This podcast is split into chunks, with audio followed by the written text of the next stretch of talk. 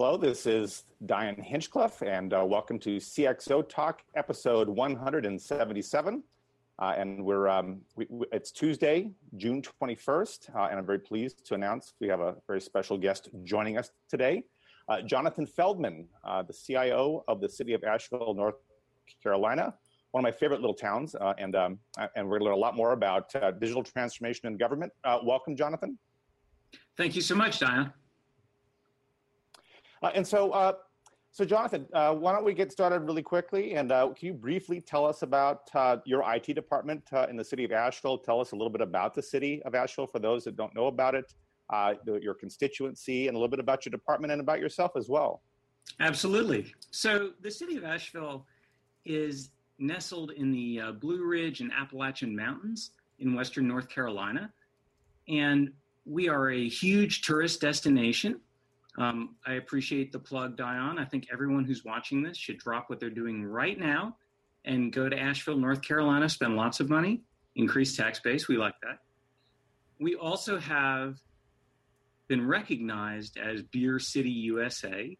So you may not know it, but a few popular breweries are headquartered, or sorry, have expansions here, such as Sierra Nevada, as well as uh, Highland Brewing, and um, we also have New Belgium here in town. So it's it's a very neat tourist scene. Uh, beer is manufacturing. We're excited about that. Uh, as far as the department goes, it's a department of 20 folks. We serve 1,100 employees and 85,000 citizens in the city of Asheville. During the day, the population swells to about 120,000. That's because Asheville is such an awesome place, and people love to come here and do business. They love to come here and work. And so the public safety demand, for example, is really of a city of 120,000 and not not very much, you know, the, that 85,000 number. Um, we are very, very mission focused, Dion. That's uh, that's what I can tell you most of all about the department um, when we have a management change here at the city of Asheville, which doesn't doesn't happen all that often, but the thing I've heard a couple of times is I had no idea that it was possible to have an IT organization with people who are so, and everyone kind of stops and then they they say almost apologetically friendly, you know. So we don't we're, we do not have the Dilbert no police here. Um, staff is extremely business focused. We're extremely mission focused. Um, as, as, far as numbers, we serve uh, a 43 square mile area. We cover everything from telecommunications towers for public safety radio systems to traditional finance uh, systems, HRM systems. We do a lot of different lines of business. So we do water manufacturing uh, and uh, SCADA and um, that that covers you know the normal stuff that cities do. So just yeah. that's quite a that's quite a purview that uh, that you've got there. Uh, and so, about how how large is your department? How many folks are, are, are servicing? Folks. Twenty folks. And so, uh, so uh, usually when we talk to uh, CIOs, uh, they've been kind of brought in at an inflection point. Something had to change, or there was a, there was a change in the organization.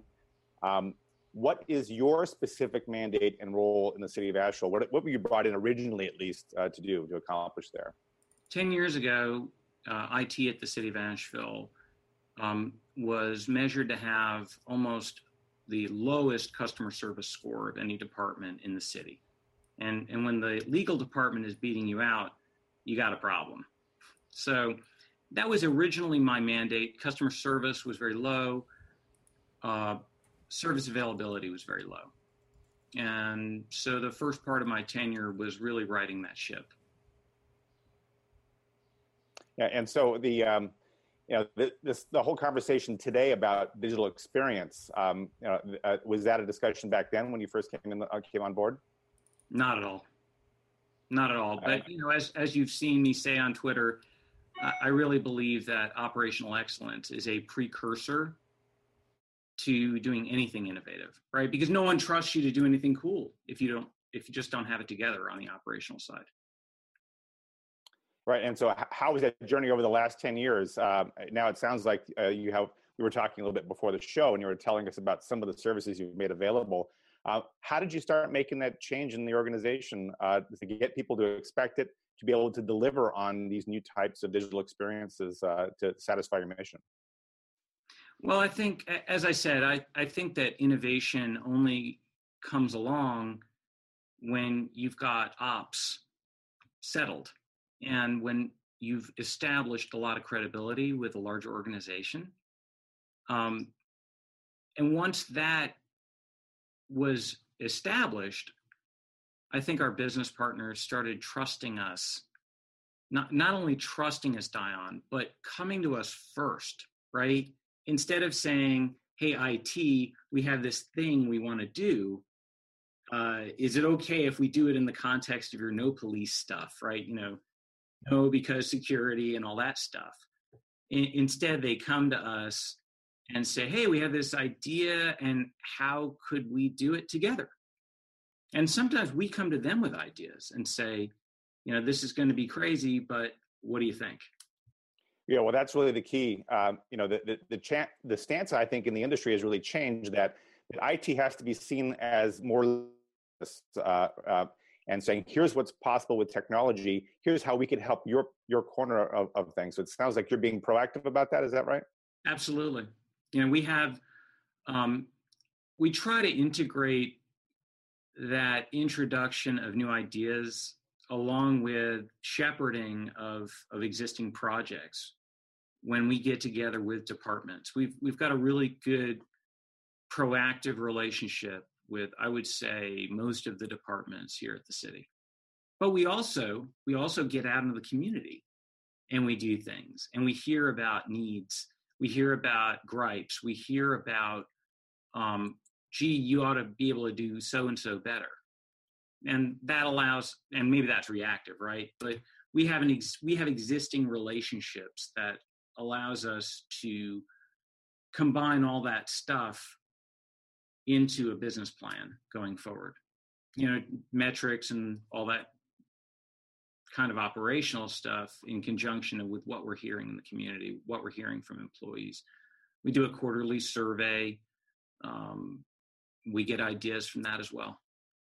Yeah, no, that that uh, that, uh, that, sounds uh, like you're making progress. So my question uh, would be then, um, you know, the the hot buzzword of the day is of course digital transformation, becoming more digitally native organizations. Right. Um, and you know, what are you doing uh, in that regard, that uh, either formally or informally, in terms of actually digitally transforming the the services in the city of Asheville?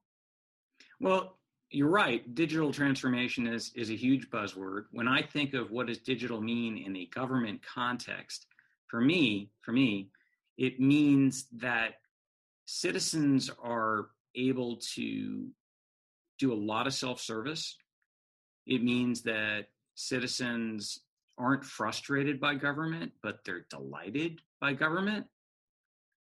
So one of the things that I think has enabled us to react in a more nimble way is that we've adopted um, startup techniques to be able to meet those challenges, right? If somebody says to you, um, your existing information portal is terrible, I think the traditional IT way of approaching that would yield something that wouldn't necessarily you know the operation would be a success but the patient would die and nowadays i think that we've been able to take those kind of inputs and by using more rapid development models and assessment models and learning models and iteration models we, have been able to uh, do some really neat product launches and which i'm happy to talk about if you like well uh, so um, so we actually have a question from the audience. Uh, and so speaking of surgery on, on patients, what happens when uh, you have uh, folks in uh, city government that are doing their own surgery? And so we have a question from Arsalan Khan uh, from Twitter, uh, and he's asking, um, Jonathan, when you encountered, have you encountered shadow IT and what do you do uh, to change the mindset of your customers about it? Uh, so tell us a little bit about your attitude and your response to Shadow IT. And that is, those you were watching, Shadow IT's unsanctioned use of IT tools that you can right. get off uh, the internet or on your mobile device. Well, I, I think you have to be like water.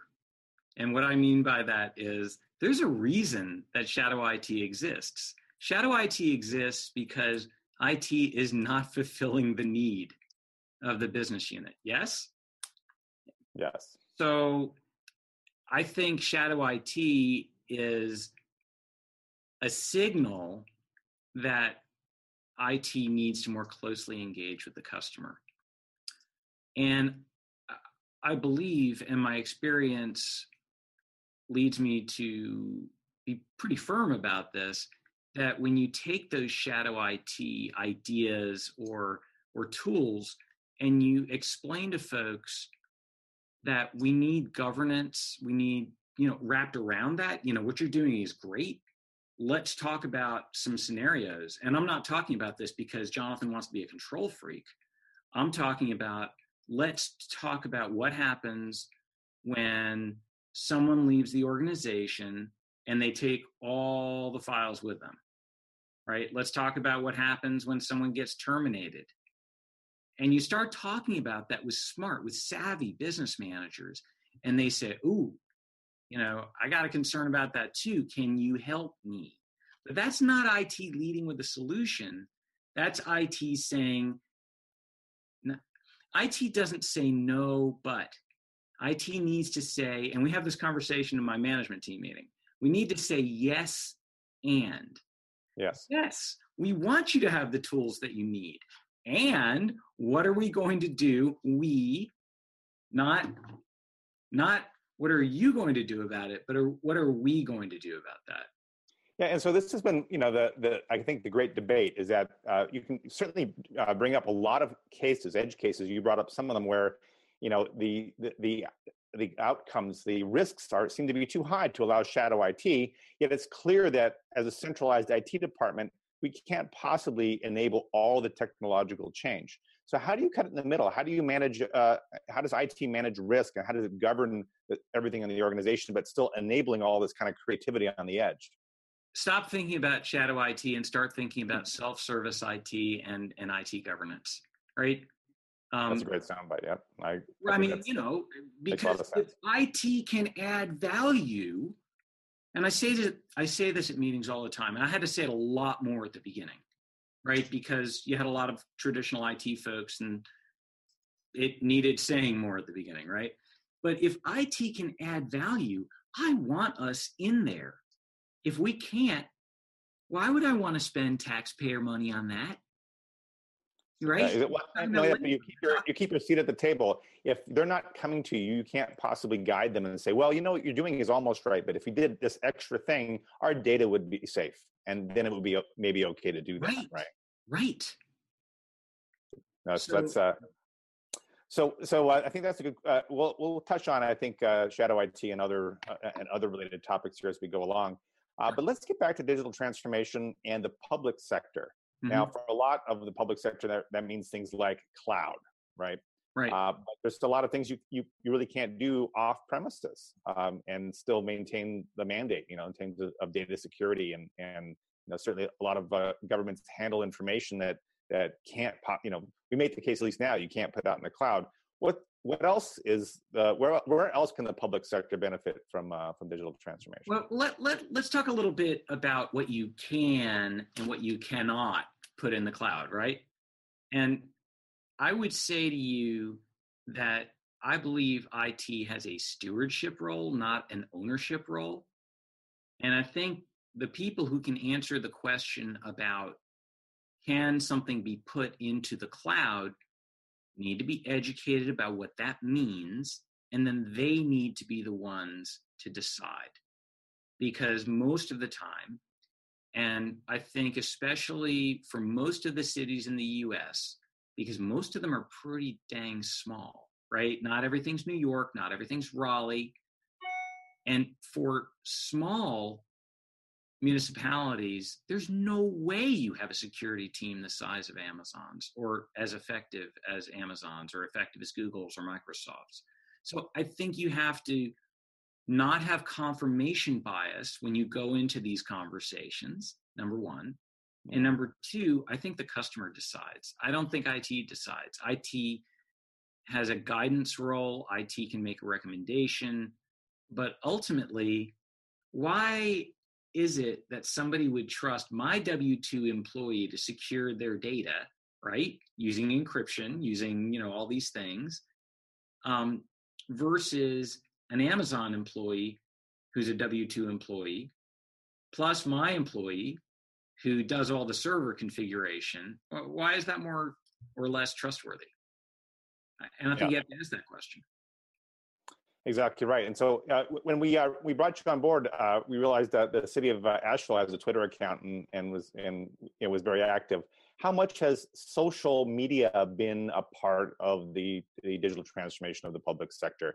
Is that has that changed things? Has that connected the city better to its to its citizens? Uh, uh, you know, what's what's the story there?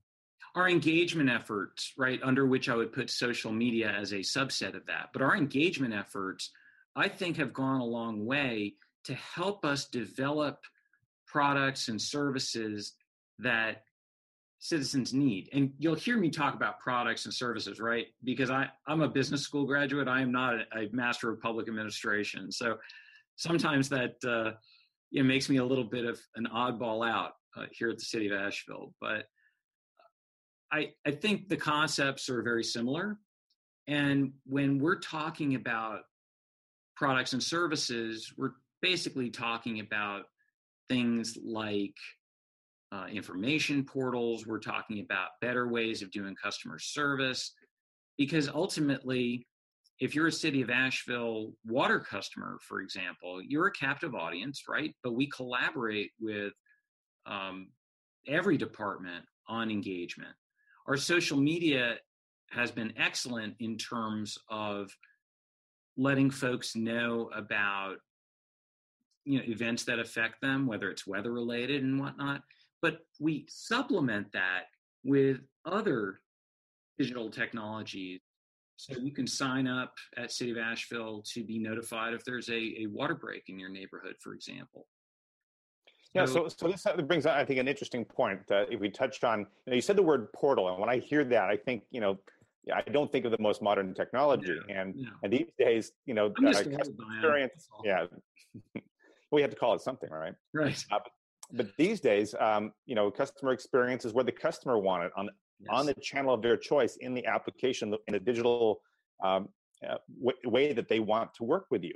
Um, right. And and so it seems like there's you know you still have to have the portal. That's the tough part. Is that there's a lot of people expecting the old things that were always there and they know how to use but there's all these there's a newer uh, uh, your younger constituents that want to engage with you in different ways you know it's the whole omni channel and the whole digital experience conversation and the continuum where where where are you coming in on that is that is that kind of the, the next your next horizon or or what, how do you look at that i think you know we approach engagement as meeting the citizen where he or she lives and and let me let me tell you a story okay so we used to have a a service called Map Asheville.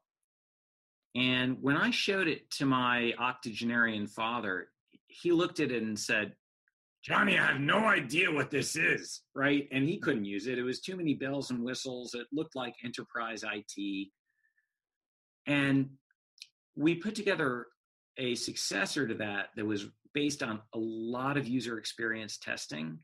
It was based on usability principles, and it was called Simplicity and it looks and a lot. It, it's like, actually still it's actually available right now. Is it? Is yeah, yeah, yeah. It's uh, simplicity.asheville.nc.gov.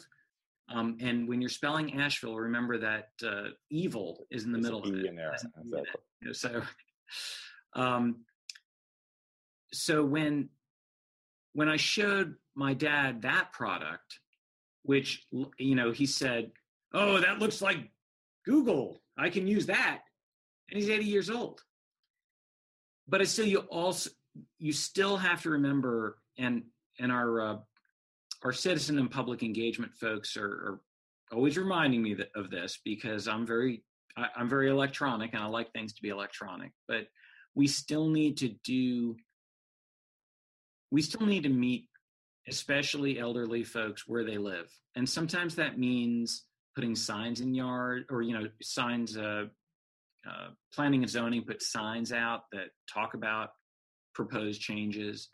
Um, because they're not going to be following the, the city of Asheville Twitter account, presumably, right? Yeah. So right. Yeah. So this is, I think, this is the, the challenge that um, that everyone has, but government probably in particular, right. uh, is channel fragmentation, and that and that the customers are, are are not so much moving as they are spreading out, right? And we have to and we have to touch them wherever they are. Uh, but to getting back to what you did, the, the, name simplicity sounds very aspirational, and I think you know, uh, uh, you know, kind of sets an expectation there. Was that a really important part of of, of rolling that out? Absolutely. We've been talking about simplicity as it relates to business technology for years here at uh, Asheville um, IT Services. And so when we were looking to create a successor to this Map Asheville portal, we said, well, you know, what do people really want out of city government? And surprise, surprise, we did not attempt to answer that question. We went out and we went to coffee shops and we went uh, to meetings and, and that kind of thing. And we asked people what they wanted. And as it turns out, people want answers to their questions. They don't actually want data, right? We, we, we did a lot with the open data movement back in mm-hmm. the day and we were one of the first cities in uh, the southeast to have an open data portal and that's all very interesting because it automates public records that are open anyway right and it it takes a lot of manual effort out of the equation and it makes it self-service and that's great except what most people want is an answer to their question mm-hmm. not mm-hmm. a big gob of data yeah they, they want outcomes right um, but I, in terms of, I mean, we'll get to the open data question before we're done here, because uh, I think that's been a very exciting development. Uh, but doesn't it enable kind of you an intermediate layer of, of developers and startups to say, hey, we can build other services that we can monetize on top of that data? Is, not that what happens? Or not so much, I mean, some citizens will use data, of course, but uh, you know, I think it's, we're seeing this broadly with things like hackathons that IT departments are looking for new ways to empower creativity, oh, sure. Can't do everything myself. Uh, maybe I can help other people do it. You know. Right, and we've we have sponsored hackathons. We've participated in hackathons. Um, back in the day when when some folks were shaking their heads and saying, "What city IT doing having a you know having a conference or having a you know whatever? You guys don't belong in the public." Well, as it turns out, we do. You know, not all the time, not every day, but uh, to get some objectives accomplished, we do have to interact with the public. And that, that was a huge change of thinking. Um, and I'll, I'll just sidebar that by saying we have a visionary uh, CEO, city manager, who understood that for us to start focusing on public technology and public engagement, we had to reorganize around that. So we we did that. Well, that so that's a really significant move, uh, and we're seeing a lot of organizations saying, "How do I structure myself? How do I organize what we do to be more digital?" And so there's all these arguments about you know the CMO and the CDO, the Chief Digital Officer. There's another CDO, Chief Data Officer, which I'm noticing in a lot of companies right. now, and the CIO. We're all supposed to be doing these digital things. Um, what decisions did you make? I mean, how did you decide how to structure uh, yourselves for the next generation of digital? So I, you know, first of all, I think that when you need a chief anything, it, it's just a sign that it's not getting done, right? I mean, when you have a chief security officer, maybe that means that security is good, maybe it doesn't, but it, it means that someone is placing a huge emphasis on it, right? Mm-hmm. And if data was being handled appropriately, maybe you wouldn't need a CDO. If well, it's, a, it's a place. The C level is the place where the buck stops, right? You know, right. there's this right. I've had to find somebody who's responsible for this. I know who they are, right? And we can make that change if we need to. Right. So, um, as far as how we structured, I feel very strongly that public technology is a major component of what we are responsible for as government technologists. I think you've seen that at the federal level with, uh, I think it's called 18F, with mm-hmm. Uh, Digital Core in the in the UK. There was, uh, you know, an Office of Digital Transformation in the UK, and I think they were pretty successful with that. yeah, that. well, there's a number of the uh, UK government. I think has been very advanced in the way that yes. they look at digital and some of the reports and the work that they've been doing. Absolutely, is, is great. Uh, but, has, has, that been an inspiration to, for you at all? Sounds like it has. Absolutely, but you know, fundamentally, if you want to get digital in government, I think there's two things that have to happen. Right. Number one, you've got to you, you can't go digital without digital employees right? And and that means people who are familiar with what digital natives want. Um, and I think the other thing that that is a must is that you can't do business in the same way. You can't expect that you're going to be organized around keeping the servers running or you know we exist to be the priests of the database and expect that you're going to be customer focused because that's what has to happen first you yeah well it's it really it's uh, yeah. people it's all about people whether that's your customers or that yeah. those are the workers inside your organization the hardest part about digital transformation is changing people technology ironically is actually simpler right so so we're about uh, halfway through uh, this episode, episode 177 of CXO Talk. Uh, we've got uh, Jonathan Feldman, the CIO of the city of Asheville, who has kindly joined us today to tell us about digital transformation in government.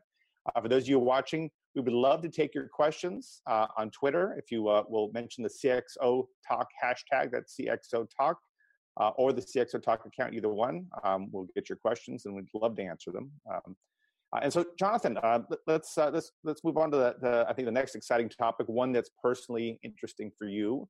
Uh, and uh, uh, it's my understanding you're a proponent and an active participant in startup culture. And I was wondering what the connection between startup culture and city government is. I've seen this in Europe a lot, where they actually give a lot of space in the IT department let startups come in and do interesting things. But you know, what are you guys doing? So we have a very active relationship with um, first of all, for with Code for America. And if you're not familiar with Code for America, they're a not-for-profit uh, headquartered in Silicon Valley, and they started out with a program that was very much Peace Corps for geeks, and they would have, you know, best and brightest of Silicon Valley volunteer with a stipend, a year of their time to make government better. And it was everyone from marketers to programmers to um, folks who were, you know, civic, civically minded, civically motivated, and it, by all counts, it's a very successful program. So we have a great relationship with them. We love them. Um, they are doing amazing work. Um, and part of what they do, and part of what we modeled ourselves on, is that they're very startup friendly because the the core of a startup is offering a value proposition. The core of a startup is disrupting something. And you know, I'm fond of saying to staff, we got to get on the bus or we're going to be run over by the bus. Mm-hmm. And it's so true about any kind of disruption. You know, if you adopt it and and you as I said, be like water, right? Whether it's shadow IT or or any kind of disruption, right? Shadow IT could be considered a disruption, right? Mm-hmm. And absolutely. Well, I, well, I think it is. It's the canary in the coal mine, right? And you know the, the numbers are really startling. You know, ten percent of IT was shadow IT in the year 2000. You know, five years ago it was uh, about 25 percent. Now it's closing in on 30, 35 percent. Pretty it's soon it's most of IT. Most of IT now, most is edge IT, of course. So that's very right. interesting. So you kind of answered my next question, but I'm gonna I'm gonna kind of phrase it just to make it clear anyway. Um, sure. And so, is local government at risk for disruption today? Is that? Oh, absolutely. Yeah, it sounds like you already believe that. I, I do believe that because I, you know, we see it all the time. Um, social media changed the conversation between We know this at a national level, right? If you look at presidential elections, uh, last couple of cycles, and this cycle, um, delete your account. Yes, exactly. right? I mean, it, it's that was the news of the day, and that is no less true in local government. You just don't hear about it, but you know we do working inside government. So disruption is not only coming; it's here in local government. where's it gonna, where's it going to come from? I mean, what, what, sort of things are you seeing the uh, the private sector maybe competing with you on, or other things that are actively disrupting that that maybe that folks outside of government like ourselves haven't heard of? So a, a great example is open data. I think that those municipalities who have not gotten on the bus have have if not run over by the bus have at least had a near miss with the bus because what ends up happening is you have uh, civic technologists collect your data for you and then they draw conclusions that you might not that might not be accurate.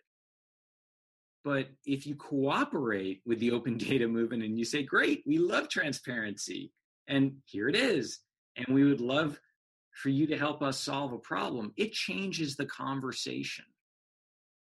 No it really does and, I, and, I, and what i've noticed is that when uh, I've been at a few city government events where uh, some of the counties have open data initiatives and, and a few others don't. And when they come together and see what the other counties have done, their success stories, all the very innovative things that have, that have come about. Um, I, one, uh, one city had uh, published all of their data about which sidewalks were wheelchair compatible. Right. And, and then people who visited the city, somebody had built an app so you could you can navigate the city, making sure you can go only in places where you could actually travel. Right. That's right. Uh, and that and opened up tourism opportunities for a whole new community of people. And the counties who didn't have open data didn't have any stories like that. That's right. That's right. I mean, and it, you know, it's, it's sort of in a sharing economy kind of way. Um, not everything that's made available to citizens is on the backs of taxpayers. And I'll give you an example. If you go to avlbudget.org, it's a beautiful graphical, you know, I want to say Web 2.0, but that'll make me sound really old. But it's it's a it's a nice and modern app that shows you um, how city dollars are being spent in this heat map, and it's really user friendly. And the city of Asheville didn't actually code that. We just made the data available to a bunch of civic technologists and hackers and people who are interested in it, and they coded it, not us you know that seems to be the pattern right? It's, that, right. it's that, that we have to let the network do the work but you right. have to give them the raw resources to do that. Um, and, and so what what are the in your experience uh, you know you know the cio of the city of asheville now for a decade um, what are the best targets for digital transformation? If uh, you, you, saw a public sector uh, cio coming in right now where do you think the opportunity is most likely to lie that they haven't maybe already been done yet? That's an interesting question dion. Um, you know I think the problem is that IT is so very broken in so very many places. And I think the danger is flying in and saying day one, we are we're we're, we're going digital. I, I, think that would be arrogant because I think there's so many things. And it certainly be uninformed if it's day one, right? I mean, that's the thing. Say it again it certainly would be uninformed too if it's day one, right? You know, right. You, would want, you would want to learn, uh, not just the knee jerk reaction. So yeah, exactly. Right. So so don't misunderstand me. I don't mean that you know we would ignore the mission imperative, but what we would do. See, that's our that's our excellent energy conservation kicking in. I'm not moving enough around here. Um, so I'm not saying you wouldn't do anything, right? Because of course you have to do something but it would it would likely be pretty bite sized. It would likely be you want a quick win, right? I mean, that's you know, in your, right. your first hundred days, you know, you, have got to make right. some kind of uh, visible change. For, exactly. For I'll give you a, I'll give you a great example. We were um, we were recruiting for a programmer analyst, and we really wanted uh, you know some design skills and we really wanted you know various things. And our business and public technology manager is an awesome guy. His name's scott barnwell and he's so civic minded and he's so mission focused and he had his ear to the ground. And knew that city council was working on a graffiti initiative. So what did he do? He asked all of the job candidates in a very you know 2014 2015 kind of way here's an exercise do it in the cloud uh, make you know make an app. And so we ended up hiring somebody you know based upon that work. I love that method of hiring by the way but we can talk about it if you want. Um, the end result was we had this sort of skeletal prototype app in place and not two weeks after this fellow got hired city council said we really need an app to do that and so the result was this this app that was around for a year or two and it it it fulfilled the function but it was all hosted in amazon and it didn't require uh, big IT or server space or anything like that. So I think if you're going to be effective day one, rent, don't buy, right? And that means cloud. Yeah, well, we saw that certainly one of the best case studies out there right now is the uh, Federal Communications Commission. Their CIO David Bray, right? Uh, yeah, yeah he, he he forklifted virtually all of their existing applications out to the cloud in, in just one year. Something that most people would think is impossible, right? Right. But uh, you know, it, but you know, he's tapping into the power of his organization. Uh, right. but so let's go back to that because I, you know I see that you know I track a lot of the industry data, and now most of it is lining up with around 2017 or 2018 public cloud will be the primary form of IT. If you look at all the workloads, all the on-premises workloads and all right. the off workloads, public cloud is at last going to be bigger. It's going to be the majority of IT out there. I don't disagree. Uh, that's, a, that's, a, big change. But if you plot that curve forward three, four more years, it's virtually all of IT, right? I mean, we're seeing the hollowing out of the data center. Um, do you think it's going to go that far with public sector? I mean, you know, um, you know, Michael Krigsman, you know, founder of the show, and I have talked about um, with Casey Coleman, you know, when she was in charge of the GSA, uh, their IT department. She said, "Cloud is it." You know, so I mean, the, the vision is there, but what's really going to happen? What do you think is going to take place? So I think that if you are mid-sized to large, you're probably going to be mostly you're probably going to be mostly in the cloud, right? If you are supersize if you're GM and you're Randy Mott and you can decide that you're going to insource everything and the you know the cloud is not where you're going, but you have the resources to have a national footprint and have as many data centers as it takes, I think you have an option. I don't happen to agree with that option, and that's not what I would do at that scale. Well, yeah, I think that the biggest biggest players could do it. Take the Amazon route and say they'll onboard additional people to get the economies of scale. They'll say you can use our unused cloud capacity, right? Right. Uh, and and and there's but most people can't do that. But the government's big enough to do that, right? Right. So you know certainly the federal government is big enough to really get into that business, but doesn't seem to be showing any interest in doing that. But I don't think we've seen the end of that story. Um, I know I'm I'm based out of Washington D.C. and so I'm very familiar with the you know, public sector issues. Yeah. Now the intelligence community is never going to go there. There's 17 agencies, right? No, um, that's exactly right. So, uh, but I say never. Never's a long, long time. All right. So you know, never is a long, long time. And when you're operating at the scale of the federal government, you get to have conversations with Amazon. Yes, with Jeff personally. Oh yes. oh yes. So who knows what's going on in terms of you know the the Gov Cloud having a Gov CIA secret component? You know, we're never to yeah. that. Yeah, well, um, I think this we're, we're got to see the other shoe will drop, but uh, I think the public sector and cloud is an inevitability. I just think it's going to take longer. Right, um, and, and in government, I think you're really going to have to start, especially with CFOs and uh-huh. executives who are very familiar, they're cloud natives, you're going to really have to have an almost airtight business case to prove that you should be spending that much more on internal resourcing because it's a lot more expensive than I think traditional IT folks realize. Yeah, we really haven't had the data. I mean, uh, yeah. Until recently. Now it looks like cloud IT is about if you if you take into account all the costs, all the people it mm-hmm. takes to run your data center, and all the power, and all the, the floor space, and all the maintenance and upgrades, and you factor in the total cost, cloud is about half the cost on average, right? I think it's yeah. about 52, 53%. I think that's PwC data. Um, you better have an airtight case to say, well, I want to spend twice as much. Uh, and, and it has competitive implications for companies. You know, um, you, you, know, uh, you have a lot of IT in your company and you want to pay twice as much, it's not going to work. But that takes us back to the public sector, which is a very different environment. It doesn't have the competitive pressures that private sector companies do. Right. You know, you're going to get your tax revenue, you're going to get your payments from your citizens, no matter what. What's the imperative to do these things uh, when you don't really have the you know competitive pressure? There's not there's not two cities governments of Asheville competing against each other. There's just one. I think it's a lot about fiscal responsibility, and I think it's a lot about uh, what the governing board brings to bear in terms of expertise and in terms of business savvy, uh, which means business technology savvy.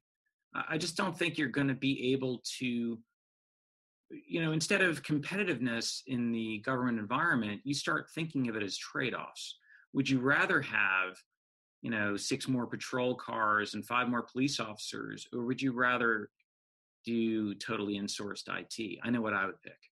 Yeah, right. But I mean, isn't there in fact a competitive implication? I don't. When businesses look to move to North Carolina, do they look at I could go to Asheville, which is really mm-hmm. cool and quirky, or I could go to Raleigh, which is bigger city and offer me a bigger customer base.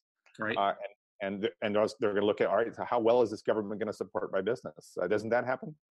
Absolutely. As a matter of fact, I'm I'm involved in a uh, broadband effort to uh, ramp up some of the broadband presence here in Western North Carolina, although we are very blessed with a tremendous amount of fiber here. But, you know, we're not Kansas City, we're not Chattanooga uh, by any stretch in terms of offering gigabit to the home uh, through commercial providers. So that's on the radar of our decision makers, and, and it is a competitive factor. We talk about site selection a lot. Uh, New Belgium and Sierra Nevada did not select us um, you know, solely based on one factor, right? It had to do with quality water, it had to do with uh, logistics and access to highways. But you know, when I talk to our economic development director, he says, "Oh yeah, broadband and you know access to uh, to multi-path broadband is really important to them as well."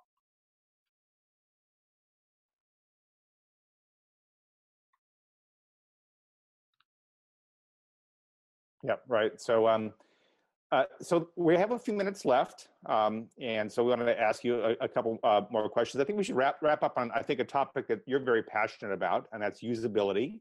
Sure. Uh, and, and, you know, you, uh, evidently you had a lot of the vision around the simplicity portal, um, and, and, some of the things that you did there.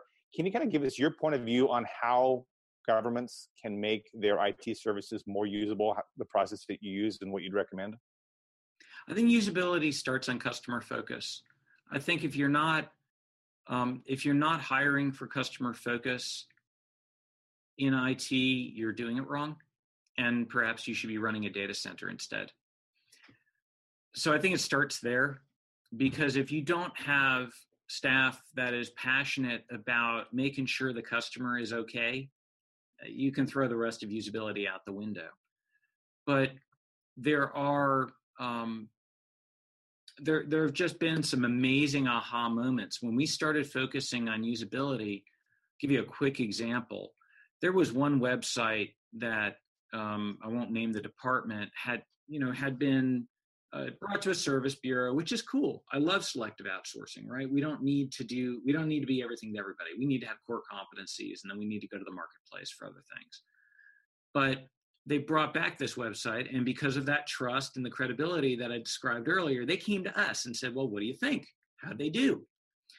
And two of the folks who had really been studying up on usability looked at it and said well we're not going to judge that. Why don't we run some usability tests? And so they did and they just watched people try to achieve these goals on this you know brand spanking new really fancy website and when I say achieve goals, I mean find information that you need, uh, get what you want, those kinds of things. You know, the reason why you go to a website. And it took people, it was taking people 15 minutes to find what they wanted to achieve these goals. Yeah, well, but a lot of user abandonment along the way. So yeah, yeah it was, right. inspiring to see what you what you have done there, and and you have concrete examples uh, that you could point to. So absolutely. And so that brings us to the end of uh, a successful episode of um, CXO Talk. Um, I'd like to thank our very special guest, uh, Jonathan Feldman, the CIO of the City of Asheville, for for joining us. Um, and uh, we have, uh, I think, uh, a couple more shows this week. You can go to cxo.com and and see what uh, what we have on tap. Um, and uh, uh, so, thanks, Jonathan, again for joining us. And my pleasure.